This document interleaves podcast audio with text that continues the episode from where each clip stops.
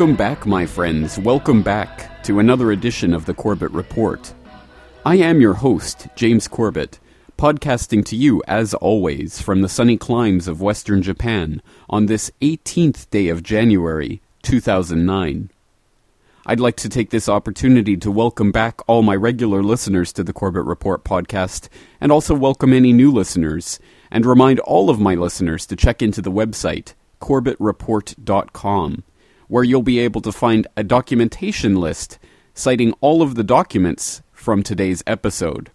Simply click on the Episodes tab on the left side of the homepage and find today's episode. Then click Documentation, and you'll find a list sorted by time index with links to all of the documents used in the creation of this episode.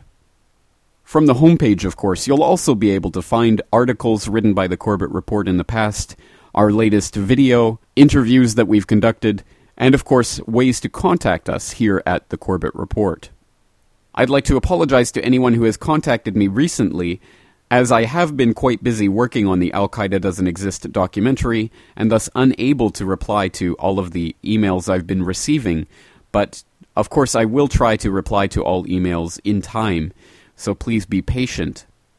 Of course, we are still working behind the scenes on the Al Qaeda Doesn't Exist documentary and hope to have it released in its entirety soon, but it is taking longer than expected. So, of course, as each installment of the documentary is released, it will be posted to the front page of CorbettReport.com and al-qaeda AlQaedaDoesn'tExist.com.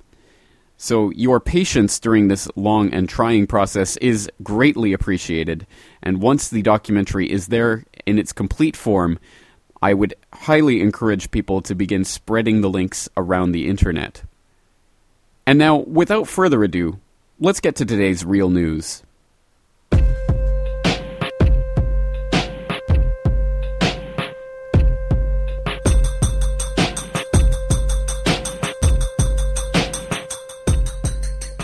Today's first real news story comes from the Corbett Report, 17th of January 2009. Purported bin Laden tape helps Israeli PR effort. Corporate media refuses to acknowledge suspicions surrounding previous Al Qaeda releases. A new audio tape, purported to be a recent recording of real life Emmanuel Goldstein figure Osama bin Laden, has appeared on the site Intelligence Group's homepage. The tape supposedly features Al Qaeda boogeyman Osama bin Laden exhorting Muslims worldwide to rally in defense of the Palestinians in Gaza and comes just as the near universal condemnation of Israel for its slaughter of innocent civilians in the region is spilling over into violent demonstrations against the current Israeli regime. The timing of the tape's release is highly dubious, although not altogether unexpected. In fact, it is just the latest in a string of audio and video recordings released at suspiciously opportune times for the very Western powers Osama is supposedly opposing. Past examples include Al Qaeda's number two, Ayman al Zawahiri, popping up to rally support around the Bush administration just days before a State of the Union address, two years in a row, and a bin Laden video that was released in the crucial final days of the 2004 presidential elections, tipping the scale in Bush's favor in such a way that even veteran anchor Walter Cronkite pondered the possibility that it was a Karl Rove setup.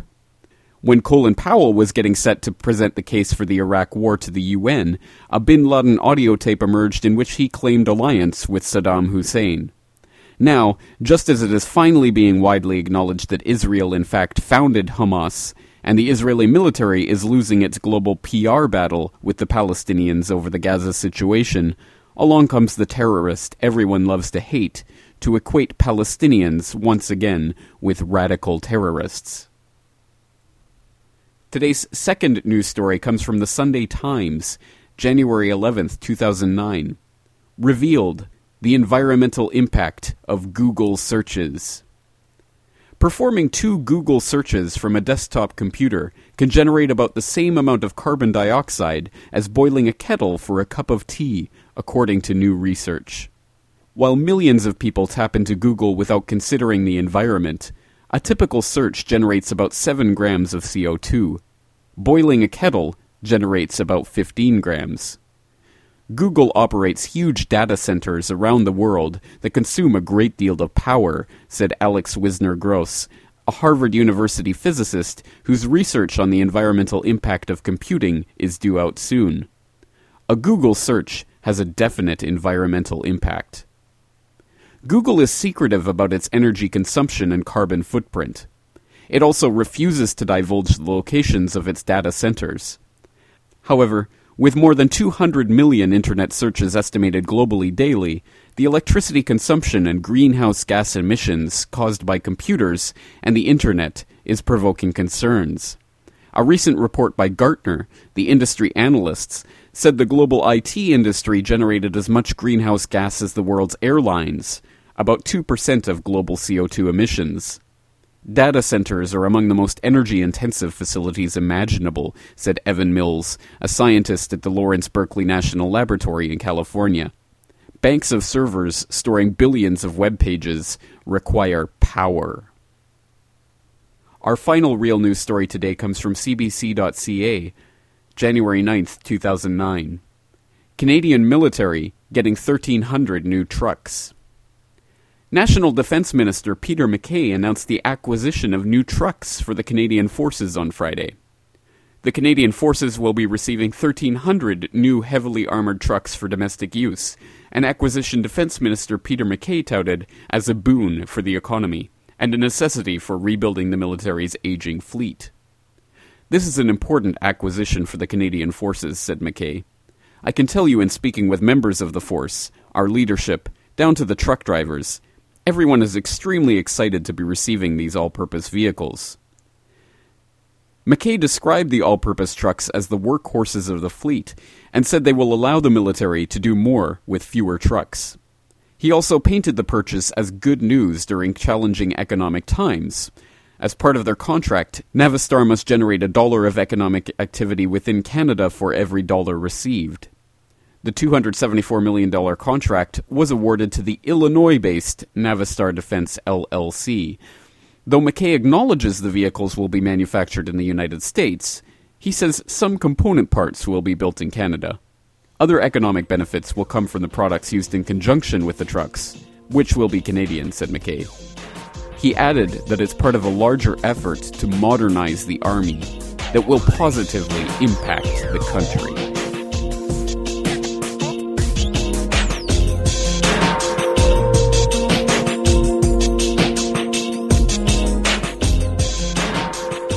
Welcome, my friends. Welcome to episode 70 of the Corbett Report podcast How to Predict the Future. Now, of course, that's a very bold title for today's episode. Indeed, one need only ask the outgoing President of the United States, the Commander in Chief himself, to find out that, in fact, it would be impossible to predict certain events, like, of course, the tragic events of September 11th, 2001.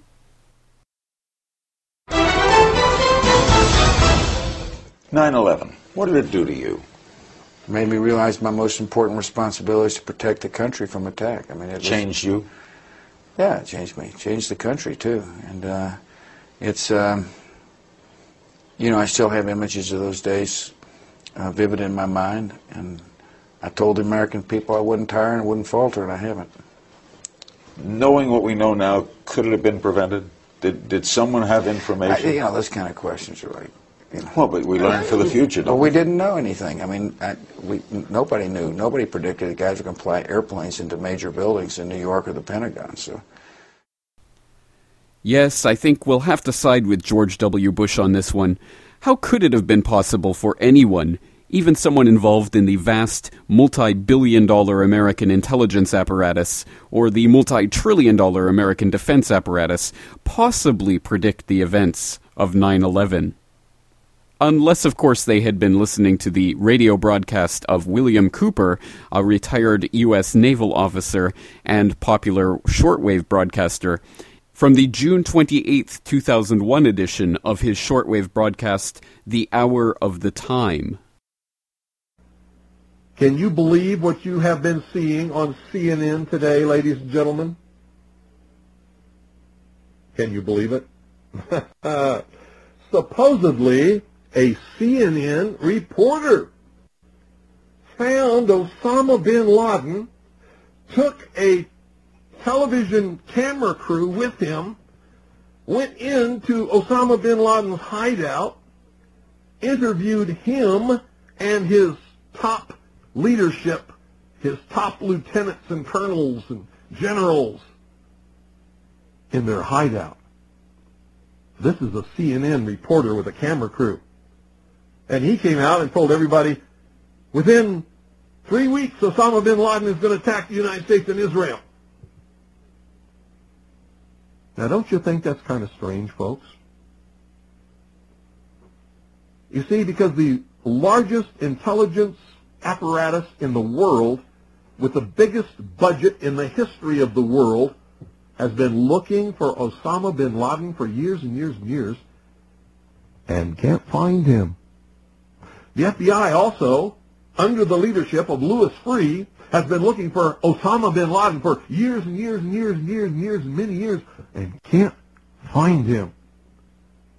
Some doofus jerk-off reporter with a camera crew waltzes right into his hideout and interviews him. And you know what his budget is? Zip, zilch, nothing. Now, that tells us two things. Either everyone in the intelligence community and all of the intelligence agencies of the United States government are blithering idiots and incompetent fools, including the entire apparatus of the FBI and all of their personnel, or they're lying to us. They're not looking for him at all. And the second is the truth. But they're not looking for Osama bin Laden because I'm telling you right now, if I were the head of the Central Intelligence Agency, within two weeks I would have him dead or in custody without fail, without fail. If I had those assets and that money, he would be mine. I would own his terrorist ass within two weeks without fail. A reporter from CNN and his little camera crew got in to Osama bin Laden's secret hideout and conducted an interview. If you don't believe me, tune into CNN. They're probably running it right now as I'm speaking. And if you believe it, you are one of the stupidest jerks that ever lived on the face of this earth. And whatever is going to happen that they're going to blame on Osama bin Laden, don't you even believe it. Or perhaps the U.S. government and intelligence agencies should have been listening to the Alex Jones public access TV show in Austin, Texas on July 25th, 2001. And I won't want you to believe Alex Jones. I want you to go get these news stories off my website. I want you to call these major newspapers. I want you to find out these statements were true by the White House about preparing for martial law. And I want you to let them know that if there is any terrorism, we know who to blame. The point is, if any terrorism comes, it's from this government. And if there was an outside threat like a bin Laden, who was a known CIA asset in the 80s, running the Mujahideen war, and whose family builds all the military bases over in Saudi Arabia right now, and sits on the board of Iridium Satellite, he's the boogeyman they need in this Orwellian phony system. Call the White House and tell them we know the government's planning terrorism. We know Oklahoma City and World Trade Center was terrorism. We know the Joint Chiefs of Staff wanted to blow up airliners, Baltimore Sun. If you do it, we're going to blame you because we know who's up to it. Or if you let some terrorist group do it, like the World Trade Center, we know who to blame. And you could save the planet. I'm calling it Operation Expose the Government Terrorist.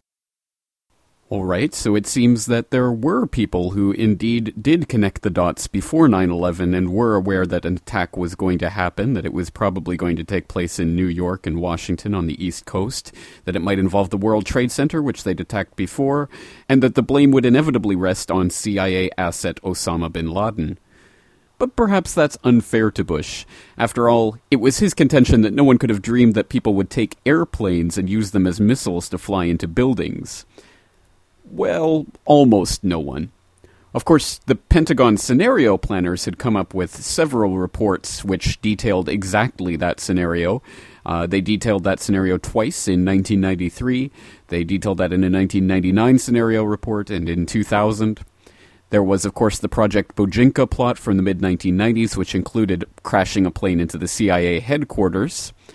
There was actually a live exercise at the Pentagon in October 2000, a mass casualty drill which envisioned a plane being flown into the Pentagon. There was, of course, the March 2001 pilot episode of The Lone Gunmen, in which a plane was flown into the World Trade Center by remote control by elements within the U- United States government in order to blame a tin pot dictator in the Middle East and launch wars of aggression for control of oil and for military industrial profit. And there was the July 2001 summit of the G8 in Genoa, Italy, where in fact Bush's life was threatened by the plot of flying a plane into the hotel that he would be staying at in Genoa, requiring the installation of anti aircraft batteries around the G8 conference and requiring Bush himself to spend one night on a U.S. aircraft carrier in order to safeguard against the threat of airplanes being flown into his location. But of course, no one could have predicted this type of thing would happen. Well, for all of that information, again, please see the documentation list of today's episode to find an excellent article from 911truth.org entitled Bush, Rice, and the Genoa Warning Documenting a Demonstrable Falsehood, which destroys Condoleezza Rice's May 16, 2002 statement that, quote, I don't think anybody could have predicted that these people would take an airplane and slam it into the World Trade Center, end quote. So, just as one does not have to believe in astrology and crystal balls in order to understand how the Pentagon planners and various intelligence agencies could have had an idea of this type of threat before 9 11, one does not have to believe that people like William Cooper or Alex Jones are somehow fortune tellers. No, predicting the future is not astrology, it's not a Byzantine art of wizardry. It's merely the obverse of episode 68 of the Corbett Report Lessons from History. If one understands history and the world that is taking shape around them, it is easier to understand what is going to happen. Now, for the skeptical listeners among my audience, and I recommend everyone to be skeptical and, of course, to check out everything for themselves, but if more proof were needed that one's access to information was predictive of one's ability to understand what's going to happen in the future, of course, more evidence can be provided than merely two radio show hosts who are predicting Osama bin Laden will be blamed for a major terrorist incident several weeks before that exact scenario played out. Now, two examples that I'll provide today are first this one from Daniel Estulin, longtime Bilderberg researcher. Back in 2006, at the 2006 Bilderberg Conference in Ottawa, Ontario, Daniel Estulin had this to say about the economy and where it was likely to be headed in the next year to year and a half. One of the things that you know we're getting from this morning, this afternoon's conference, this morning conference was about the uh, the the energy crisis, the price of oil. This the afternoon conference, which started about four o'clock, four four thirty. We were talking about uh, one of the American delegates. I, I wasn't told who exactly it was. Was talking about the uh, the concern that the American citizens have had with the you know with the housing prices going down so they're not investing that money. So what they needed to do is they needed to create the illusion that everything is going well. So what they're going to do over the next year, year and a half, is to bring the market back up to 1998, 1999 levels. They're going to get all the suckers to invest whatever little money they have left over, and that's when they're going to make the economy bottom drop out. They need to destroy the economy because as we're running out of oil, when people don't travel, at least that's what they're saying, when people don't travel, when people don't have money, they don't travel, they don't spend any money, which means they don't waste a lot of uh, uh, uh, oil and natural gas. That's actually the true people uh, who are members of the Bilderberg Club. It's actual for, members that are They're members of the Bilderberg Club who for years and years and years have been going and participating in all the conversations. They've always been dead on, always. And last year they said the oil prices are going to go up to 150. At the time it was 39, went up to 76, yeah. basically doubled. If it doubles again, it's going to be back to where these people. The attack on Iran, it will at 150. Well, the uh, the Iran thing is on the back burner. Uh, it was very much on the agenda last year, but from what uh, I'm getting at this year's lunch, today's lunch, today's lunch, and a few people playing golf, the Iran is definitely sour, and they're not uh, exactly sure how to do this thing. Yes, that's right. Estulin predicted that the housing bubble was going to be propped up. They were going to get the suckers to invest all of their money in it, and then they were going to pop it in the next year to year and a half as a way, of course, of furthering their agenda for world hegemony at the hands of a private banking elite. Another instance that we can provide is this from Lindsey Williams, who we featured in our peak oil episode of the Corbett Report podcast, and who made a startling prediction in July of 2008 when crude oil prices were at $150 a barrel about the price of crude oil in the coming months. And so I said, after we finished just a friendly conversation for a few moments, and I was amazed that he was willing to talk to me. Now understand that this man knows everything that's going on. He knows what's happening behind closed doors. Uh, he knows what's planned by the elite. So I asked him, I said, the price of crude oil, the price of gasoline at the gas pump is really affecting the American economy. Now, folks, you start writing now. You have your pencils handy. This is where you start need to take notes. Never mind what's happened to me. Uh, but the main thing is that you know what's going to happen in the next 12 months. Are you ready? That's right. I asked him, I said, where is the price of crude oil going? He said, well, it's going up. And I said, about how much? I, I, he wouldn't take, state an exact figure, but I gather that within, by the end of the summer, we're going up at least another dollar at the gas pump. At that point, uh, he said, but, and the folks, this, this is the one. I mean, this should cause you to have chill bumps and to shudder all over. He said the price, now listen to this carefully. He said the price of crude oil is going down to $50 a barrel. Did, did, you catch that? That is hard to believe, isn't it? $50 a barrel. I mean, I, you cannot imagine what went through my mind. I said, let me make sure I'm hearing this right. I said five zero, fifty dollars a barrel. Do you know what that denominates to at the gas pump? That denominates to two dollars to two dollars and fifty cents a gallon at the gas pump. Now the average person would shout hallelujah and jump up and down the holler whenever they heard something like that, but it scared the daylights out of me. Yes, that's right. Back in mid 2008, when oil prices were closer to $150 a barrel and everyone was predicting the oil would be going up, likely to $175 a barrel, Lindsey Williams came out with information that he got garnered from working out in the Alaskan pipeline in the 1970s with, as he termed it, some of the elite who really do dictate what's going on in the world. And one of these sources contacted him, telling him that the price of crude oil would drop to $50 a barrel merely a few months before it did exactly that, stunning all analysts. Once again, time and time again, access to quality information means that we have a way of telling what will happen in the future. So, as we are in the early stages of 2009, and it is that time when, even in the controlled corporate media, we are seeing predictions about the upcoming year, let's use today's episode of the podcast as a way of delving into some of the predictions made by the type of people who have been right in the past. Now, the first prediction that needs to be dealt with is a very famous prediction which we've covered in the real news section of the podcast in previous episodes that came in late October from both Colin Powell and Vice President elect Joe Biden. And here's the point I want to make. Mark my words. Mark my words. It will not be six months before the world tests Barack Obama like they did John Kennedy. The world is looking. We're about to elect a brilliant 47-year-old president of the United States of America. Remember I said standing here, you don't remember anything else I said. Watch, we're going to have an international crisis, a generated crisis, to test the mettle of this guy. And he's going to have to make some really tough, I don't know what the decision's going to be, but I promise you it will occur. As a student of history and having served with seven presidents, I guarantee you it's going to happen. If you were called into the Oval Office on January 21st by the new president, whoever it happens to be, and he said to you, General Powell, I need from you your recommendation on where I begin. What should be my priorities? Where would you start? I would start with talking to the American people and talking to the world and conveying a new image of American leadership, a new image of America's role in the world.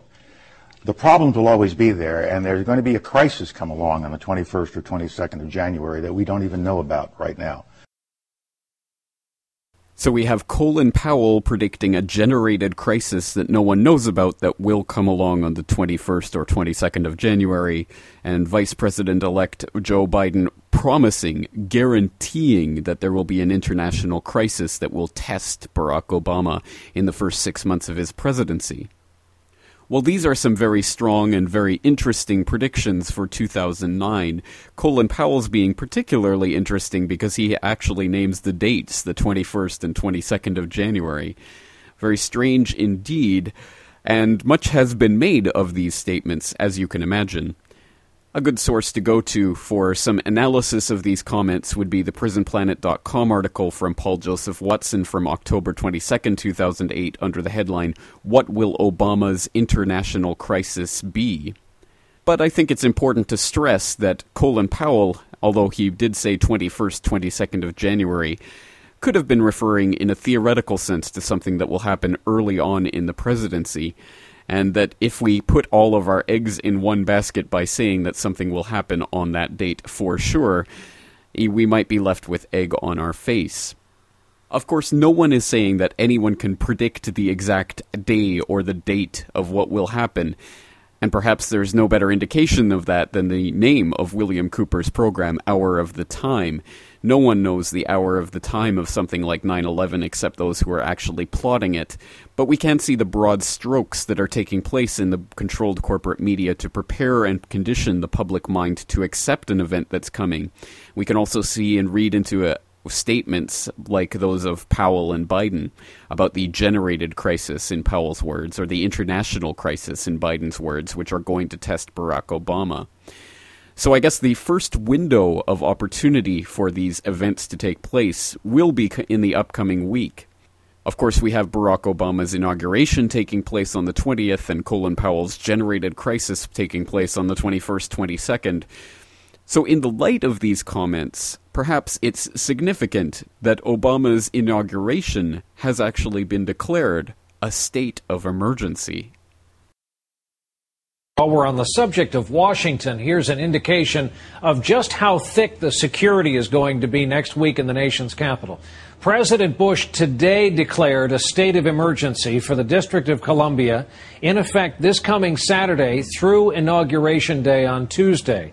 This is largely a formality. It allows the federal government to provide the extra funding for the extra security, but it is an indication of the massive preparations underway in a city that fully expects to be all but locked down for that swearing in. Again, does this necessarily mean that some event is going to take place at the inauguration? Well, of course, not necessarily. And indeed, the inauguration might go off without a hitch. But even that, in and of itself, may be significant because of a story like this one. Now, here's your Pentagon Channel report. Government organizers are predicting the inauguration of Barack Obama on January 20th as President and Commander in Chief will be the most heavily attended event in the history of Washington, D.C., and the military will have an extremely prominent and visible role in the day. Members of the Armed Forces Inaugural Committee's Parade Division are busily coordinating the smallest details of the two and a half hour inaugural parade. There are currently over 400 personnel from all five services assigned to AFIC as it's called. It's a, a great honor uh, for the AFIC team to represent the over 500,000 personnel who are deployed right now. And we take that, that job very seriously. The AFIC team will surge to over 700 in the first week of the new year. In all, over 5,000 military will participate in some way in inaugural ceremonies. Now, that ominous report may not mean that an actual event is going to take place at the inauguration. One doesn't need to. Perhaps the whole point of a report like that is to inform us that, yes, once again, the military is using any opportunity at its disposal to condition the public to accepting the sight of uniformed military personnel conducting operations on American soil in violation of posse comitatus. And for more on the significance of posse comitatus and the meaning of martial law, I would direct my listeners to the Corbett Report's YouTube documentary, U.S. Army Prepares to Invade U.S. So, once again, I'd like to stress that an event of the scale of a false flag incident or an assassination need not take place on the inauguration day or shortly thereafter for these dire predictions to come true. Indeed, perhaps the idea that the inauguration is a state of emergency is accurate in a broader sense, in the sense that is, that President Obama's presidency will be a presidency of emergencies. Now, it's important to understand that emergencies and crises are merely forms of chaos, which the ruling elite of any generation in any society have always and will always use to their advantage to bring about their own order, order out of chaos. This is, of course, the problem reaction solution, which we outlined in a previous episode of the Corbett Report podcast. It need not necessarily be a generated crisis or a fake organized emergency brought about by the power elite, such as 9 11, for it to be used to further their plans to order society under the rule of an oligarchical banking elite, although that usually is the case. But regardless of whether or not these emergencies are fake, media propagated, false flag incidents, the point is that they can and will be used by whoever is in power at the moment to centralize control and bring about the furthering of the new world order. Once again, this phrase is not chosen randomly, and it continues to be used by the most influential people in the world. From the floor of the New York Stock Exchange just two weeks ago, Henry Kissinger. What do you think the most important thing is for Barack Obama? Obviously, you're here to talk about uh, the anniversary for U.S. China diplomatic relations, but if you had to say this is going to be the country or the conflict or the place that will define the Obama administration, what would it be? the, the president-elect is coming into office at a moment when there are upheavals in many parts of the world simultaneously. You have India, Pakistan, you, you have uh, uh, the uh, jihadist movement so he can't really say that it's one problem, that it's the most important one. Uh, but he can give a new impetus to American foreign policy, partly because the reception of him is so extraordinary around the world. I think his task will be to develop an overall strategy for America in this period when really a new world order can be created. It's a great opportunity. It isn't just a crisis. Our old friend Henry Kissinger calling for a new world order? Ah, surely a coincidence. Although, for those who think that that was just a chance concatenation of words, you might want to check out this article from the International Herald Tribune. January 12th, 2009. The Chance for a New World Order by Henry A. Kissinger. Quote, as the new U.S. administration prepares to take office amid grave financial and international crises, it may seem counterintuitive to argue that the very unsettled nature of the international system generates a unique opportunity for creative diplomacy. That opportunity involves a seeming contradiction. On one level, the financial collapse represents a major blow to the standing of the United States. While American political judgments have often proved controversial, the American prescription for a world financial order has generally been unchallenged. Now, disillusionment with the United States management of it is widespread. At the same time, the magnitude of the debacle makes it impossible for the rest of the world to shelter any longer behind American predominance or American failings. Every country will have to reassess its own contribution to the prevailing crisis each will seek to make itself independent to the greatest possible degree of the conditions that produced the collapse. At the same time, each will be obliged to face the reality that its dilemmas can be mastered only by common action. Even the most affluent countries will confront shrinking resources. each will have to redefine its national priorities. An international order will emerge if a system of compatible priorities comes into being. It will fragment disastrously if the various priorities cannot be reconciled. The nadir of the existing international financial system coincides with simultaneous political crises around the globe. Never have so many transformations occurred at the same time in so many different parts of the world and been made globally accessible via instantaneous communication. The alternative to a new international order is chaos. The financial and political crises are, in fact, closely related partly because, during the period of economic exuberance, a gap had opened up between the economic and the political organization of the world. The economic world has been globalized. Its institutions have a global reach and have operated by maxims that assumed a self regulating global market. The financial collapse exposed the mirage. It made evident the absence of global institutions to cushion the shock and to reverse the trend. Inevitably, when the affected publics turned to their national political institutions, these were driven principally by domestic policies, not considerations of world order. End quote. Compare that to the Corbett Report's own article from July 21st of 2008, Breaking the Economy in Order to Fix It. Quote, the game plan of the ultra elite, those select few who hold the purse strings of entire nations in their hands, has not changed in centuries. They continue to push for the formation of world government as a way to formalize their control over the supposedly free nations of the world and to expand their already incalculable wealth. The simplicity of the entire plan is laid bare in a simple observation. The financiers used Bilderberg minions like Greenspan and Bernanke to create the problem. Now they send Bilderberg emissaries like Geithner to propose their solution of increased control. They broke the economy, and unless we can expose the operation for the transparent scam that it is, they are going to fix it.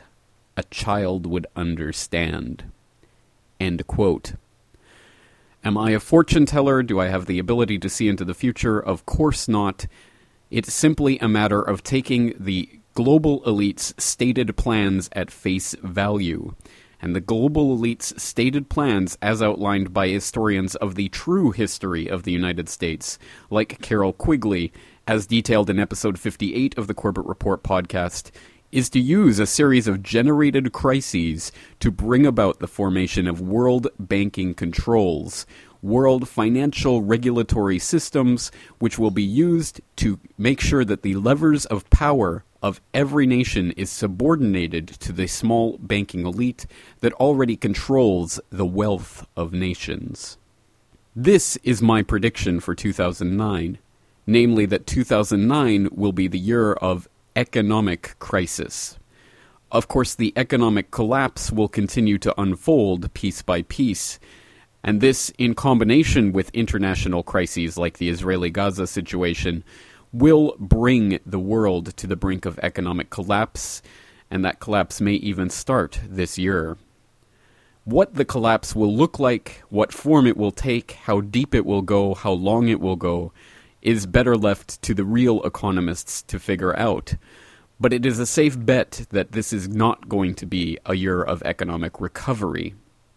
For more details about this, and from someone who has a proven track record of predicting the future, we look at someone whose very job is to predict the future Gerald Celente, the mind behind the Trends Research Institute at trendsresearch.com. Now, Gerald Celente has been much lauded even in the controlled corporate media, even by New York Post, CNN Headline News, The Economist, USA Today, CNBC. He's been trends forecasting since 1980, and many of the trends that he has predicted have come startlingly true, from the demise of the Soviet Union back in 1990 to the length and the depth of the 2001 recession, to exactly how the Iraq War would unfold for the U.S., to, of course, the Panic of 08, which he predicted in late 2007, and he predicted it would be a housing bubble burst that would cause a ripple effect in the economy.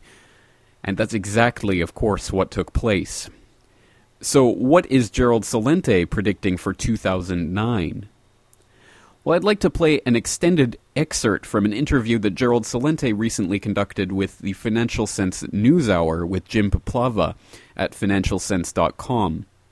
I will, of course, only have time to play a limited selection from this interview, but I highly recommend that my listeners go and follow the link from the documentation tab on today's episode to the original interview so that you can listen to it in its entirety, as it is extremely interesting and extremely valuable. Indeed, it's difficult to select an excerpt to play for this podcast episode. I would also direct my listeners to financialsense.com in general and the podcast in particular, as there has been a wealth of interesting and valuable analysis of 2009 predictions from an economic perspective on financialsense.com recently. Right now, let's listen to that excerpt of that interview with Gerald Celente of the Trends Research Institute. Let's go to what this leads to, which is uh, your second theme, and you call that the greatest depression, because certainly the number that you just mentioned, the total unemployment picture, which is around a little over 13%, you know, those are starting to sound more like depression numbers than recession. Exactly. I mean, we're only, what, 12 points away. And, and this thing is just beginning. I mean, we saw, what, the last quarter of 2008, what did they lose, about 2 million jobs? just in the last quarter. I mean, so that, no, this thing is really catching momentum, and it's going to get much worse as these retail numbers start coming in. And remember, the United States economy is over two thirds consumer based. So when the consumer dries up, what do you do for an encore? One of the uh, trends that you put right after the collapse of 2009, a trend post, you go taxpayer warning. And all levels of government, and I'm reading from your letter here, will be caught up in the private sector collapse as tax base shrink and tax revenues sharply decline. Attempts will be made to raise taxes in the forms of tolls, higher user and license fees. So you could see, as you're predicting here, an anti-tax movement that could take root and flourish this year. Yeah, we're going to see revolt actually. You know, as a Bronx boy, my saying is, when people lose everything, and they have nothing left to lose, they lose it. And people are going to start losing it. As I said, people are one job away from losing everything. You know, we have this a little clause in our, a little statement in our order page for the Trends Journal that if you're facing financial difficulty, unemployed, disabled, student, etc., you know, let us know and we'll do the best we can to, to provide it to you. The stories that we get every day is enough to rip your heart out people have worked their whole lives have nothing to show for it. They've lost everything. And in many cases, they've been strong armed or, or arm twisted, I should say, by their brokers and financial advisors not to take proactive measures into the belief that everything would be okay. We're going to see they're squeezing the little people. It's one of our trends. You look what's happening here in New York. The guy that call himself a governor. I'm a political atheist, by the way. I don't believe in anybody's political religion. We don't bow to politicians or genuflect to leaders. Just to let you know where we're coming from. We look in w- world events, current events, consumer trends, business trends for what they are, not the way we want them to be. It's not what's good or bad, right or wrong, what you like or not like. So having said that, they want to pass a 130 new taxes on the people. Yeah, at a time when median household income is way below 1999 levels, about 4% below, when we're looking at people, again, losing jobs, not, can't make ends meet, cost of everything going through the roof, and now they want to raise taxes, so they're raising tax on tolls, they're raising sin taxes, hassle taxes, pretty soon they're going to be toilet taxes. I don't know if you see it in your area, but Gerald, here we have speed traps uh, springing up all over the place. They're giving tickets, and so this is another form of what you're talking about. Go give tickets because we need revenues.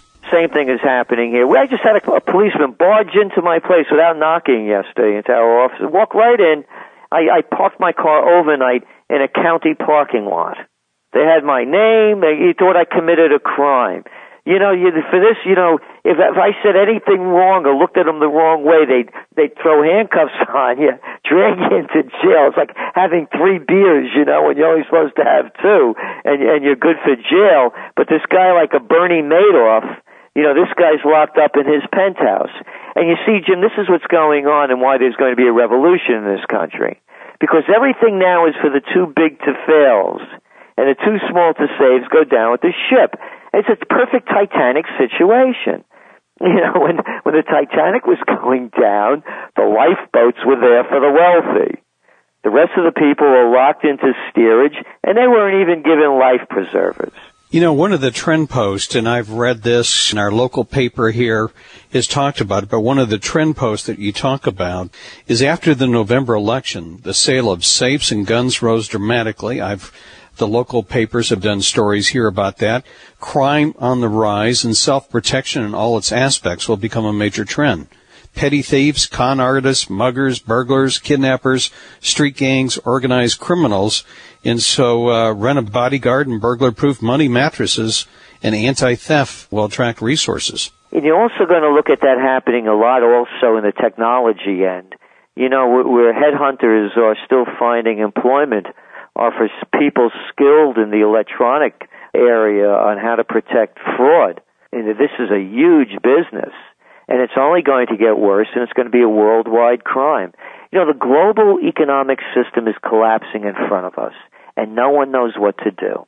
I ask everyone the same question. The only two things they could come up with, the government, is either to adjust interest rates, which in this case they're adjusting them to all-time lows. Where the Bank of England just bring it down to 351-year lows? Yeah. We're, we're near zero. Or they print more money. That's it. It's the only two things I, they come up with. You're not going to get out of it like that. You can't print your way into prosperity. So we're going to see this thing unwinding, and they're not going to know what to do about it.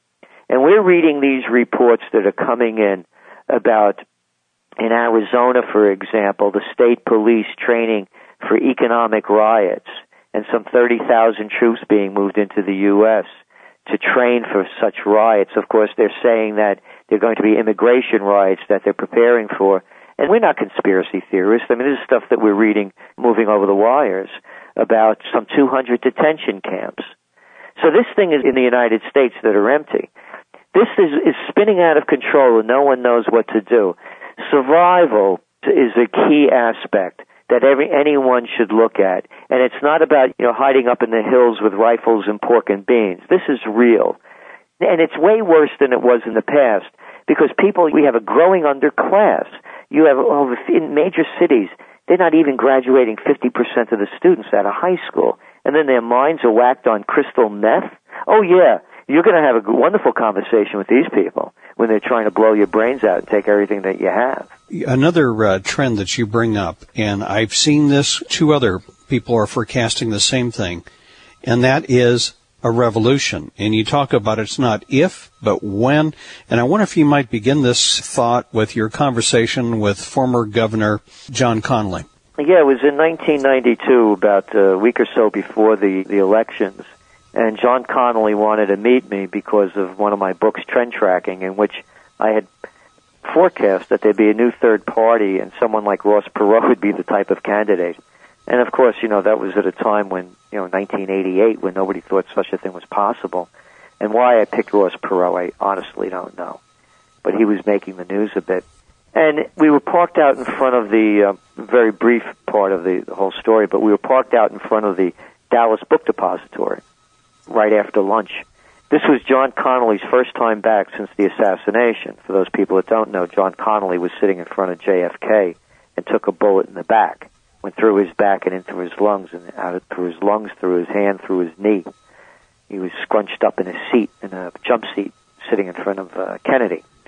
And as Connally told the story, I mean, I'll never forget it. He, he said, you know, he said, I heard a gunshot. I looked over to my right I knew it was a gunshot because I was hunting since I was a little boy. And he said, I looked over to my left, and he said he was wearing a dark blue suit that day. And he showed how he was scrunched up in the seat. And he said, I looked over to my left and he said, there were brains on my shoulder. He said, I know there were brains because my daddy was a butcher. And I never liked Connally from, from what I had known from him in the media. But that day I was taken by him, you know, from lunch on, you know, every word he was speaking was like a sentence. And it was one of those things I'm saying, I wish I had a tape recorder. I have a photograph, and it's in the Trends Journal. I just saw a much younger me standing in front of the book depository with he and his wife Nellie. And on the way back, I realized that Connally was a dying man because my father, may his soul rest in peace, had died of asbestos poisoning from working in the shipyards during World War II.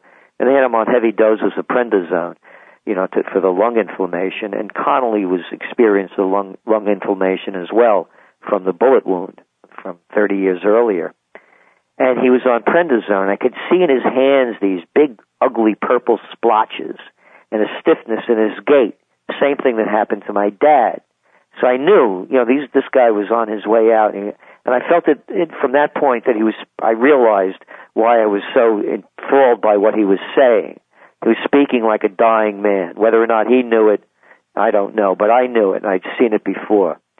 So as we're walking back into the Anatole Hotel, he looked at me and he said, "You know, I read your book." He said, "It's a fine piece of work, and I know your heart's in the right place." He said, well, you don't have a clue what's going on. And neither do the American people. Because if they did, there'd be a revolution in this country. Once again, an incredible interview that is available at financialsense.com. Please follow the link from the documentation tab to find that particular interview with Gerald Celente. And this much lauded trends forecaster, world renowned for his ability to predict trends before they start, is now predicting not only an economic collapse in 2009, but a year of revolution, tax revolution, revolt by the citizenry, and economic crises. Now, while there are some out there who believe that dwelling on this information is merely giving into the fear, I think it is in fact the exact opposite that if we do not look at this information, we will not be able to understand what's happening and thus will not be able to accurately understand what is going to happen in the near future. Unfortunately, it seems that 2009 may be the year of the Chinese curse. May you live in interesting times. Well, things are getting set to become very interesting indeed. But there is a bright spot among all of this information, and that is the key kernel of truth that forewarned is forearmed, that knowledge is power, and in some cases, the power to predict the future. So, in the light of such information and understanding what is likely to unfold in the coming year, what can people do to help prepare themselves? That is an increasingly important question to be asking, and I certainly hope that my listeners are asking it at the moment. Of course, something spoken about by Gerald Celente is the need for bush gardens, that is, victory gardens, but for the 21st century. Converting usable land, even your front yard or backyard, into crop land. Becoming self sustaining, making things do, making things work, making do with less. This is going to be a year of tightening the belt.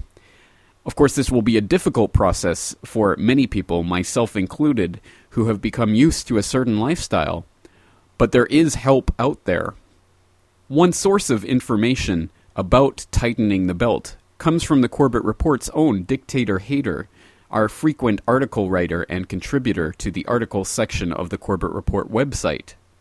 Dictator Hater, in conjunction with Kate Prince, has co founded thefrugalzone.com, a website which gives information about how to survive the coming economic hard times. On this website, you'll find a wealth of information about how to save money, including free downloadable ebooks filled with tips on saving money. Last month, I interviewed Kate Prince for the Corbett Report website about thefrugalzone.com and some of the valuable tips for saving money contained in the free ebooks. Let's listen to an excerpt from that interview. All right, can you tell us a little bit about yourself and how you came to uh, write this book and also start thefrugalzone.com? Sure. Well, um, about seven years ago, I downshifted my life And uh, we, that's my husband and I, decided that a good family life was more important to us than having lots of shiny things. And uh, in order to learn, um, well, in order to do that, we had to learn how to get by on a lot less. And uh, raising a family is is fairly expensive, um, so it was a steep uh, learning curve for us. Um, so that you know, it was a, it really was a, a steep learning curve. Um, and I wish that I'd had a book, a guidebook, to uh, to help me through, show me the the things that I needed to do, which could make a big impact on uh, on my uh, um, expenses. So um, so really, that's that's why we we wrote the book. Uh, now I'm an old hand at uh, frugal living, and um, I wanted to share what I knew with everybody else, especially now that you know the economy has gone so horribly wrong, and lots of people are struggling and wondering how they can cut back and uh, save money. Um, really, now I I'm spending personally less money than I was say two years ago, uh, even though I've got three children and they've got humongous appetites. Um, you know, I'm saving, le- I'm spending less on food and utility costs. So, um, so yeah, really, I got together with uh, with Corbett Report's own dictator hater, and we put the book together uh, along with the website. And so far, we've had a lot of uh, positive feedback on the book. So we know that it's it's already helping people, and we hope it'll help a lot more people uh, in the future. Um, we wanted to put everything in everything that we knew about saving money uh, in one easy to use guide. We know there's plenty of uh, information around on the net but finding good stuff takes time, and a lot of the a lot of cases, the sites um, they want you to hand over money for their books, um, and we didn't want to do that. We wanted to be a free re- resource for people, um, and also, which um, maybe will resonate with uh, with your listeners, is we wanted a chance to sound off a little, and hopefully educate people about the ways that we're all manipulated every day into spending money that we don't have on things that we don't need. And, um, you know, and if you don't mind, something I'd like to get across to your listeners is that they're being manipulated too. Um, you know, they're probably familiar with the term sheeple and may use it themselves to describe a certain kind of person. Well, you know, if, if you're buying prepackaged junk at the supermarket, or you're uh, you're spending a week's grocery money on a single meal at a restaurant, then you're a sheeple too. Um, we all are because we're all manipulated from cradle to grave. And I really do believe that adopting a more frugal lifestyle and becoming more self reliant, refusing to participate in consumerism at the level uh, that we are, it's part of the solution to our current predicament. So, you know, take a, a good hard look at your own lifestyle and ask is it part of the problem or is it part of the solution? Once again, no one knows the hour of the time, no one can tell exactly what is going to happen when, but we can understand what is likely to happen based on their information about what is happening now, what has happened in the past, and what the powers that be have stated they want to accomplish. Heinz Kissinger and David Rockefeller may be bragging that this is the time of generated crises that will bring about their new world order, but we should take that as a rallying call. Indeed, this is the time to step up our resistance. These crises will bring about chaos, which the New World Order hopes to bring about their own special brand of order. In these chaotic times, all bets are off, and anything is possible people are waking up to this information. And as the economy continues to unfold and the economic hard times hit more and more people closer and closer to home, people will become more interested in what is really happening in the world than watching American Idol or Dancing with the Stars. No doubt this is going to be an interesting year, and hopefully the Corbett Report will be there to help make sense of what's happening. Forewarned is forearmed. Get informed and get others informed about what is really happening and what is likely to happen.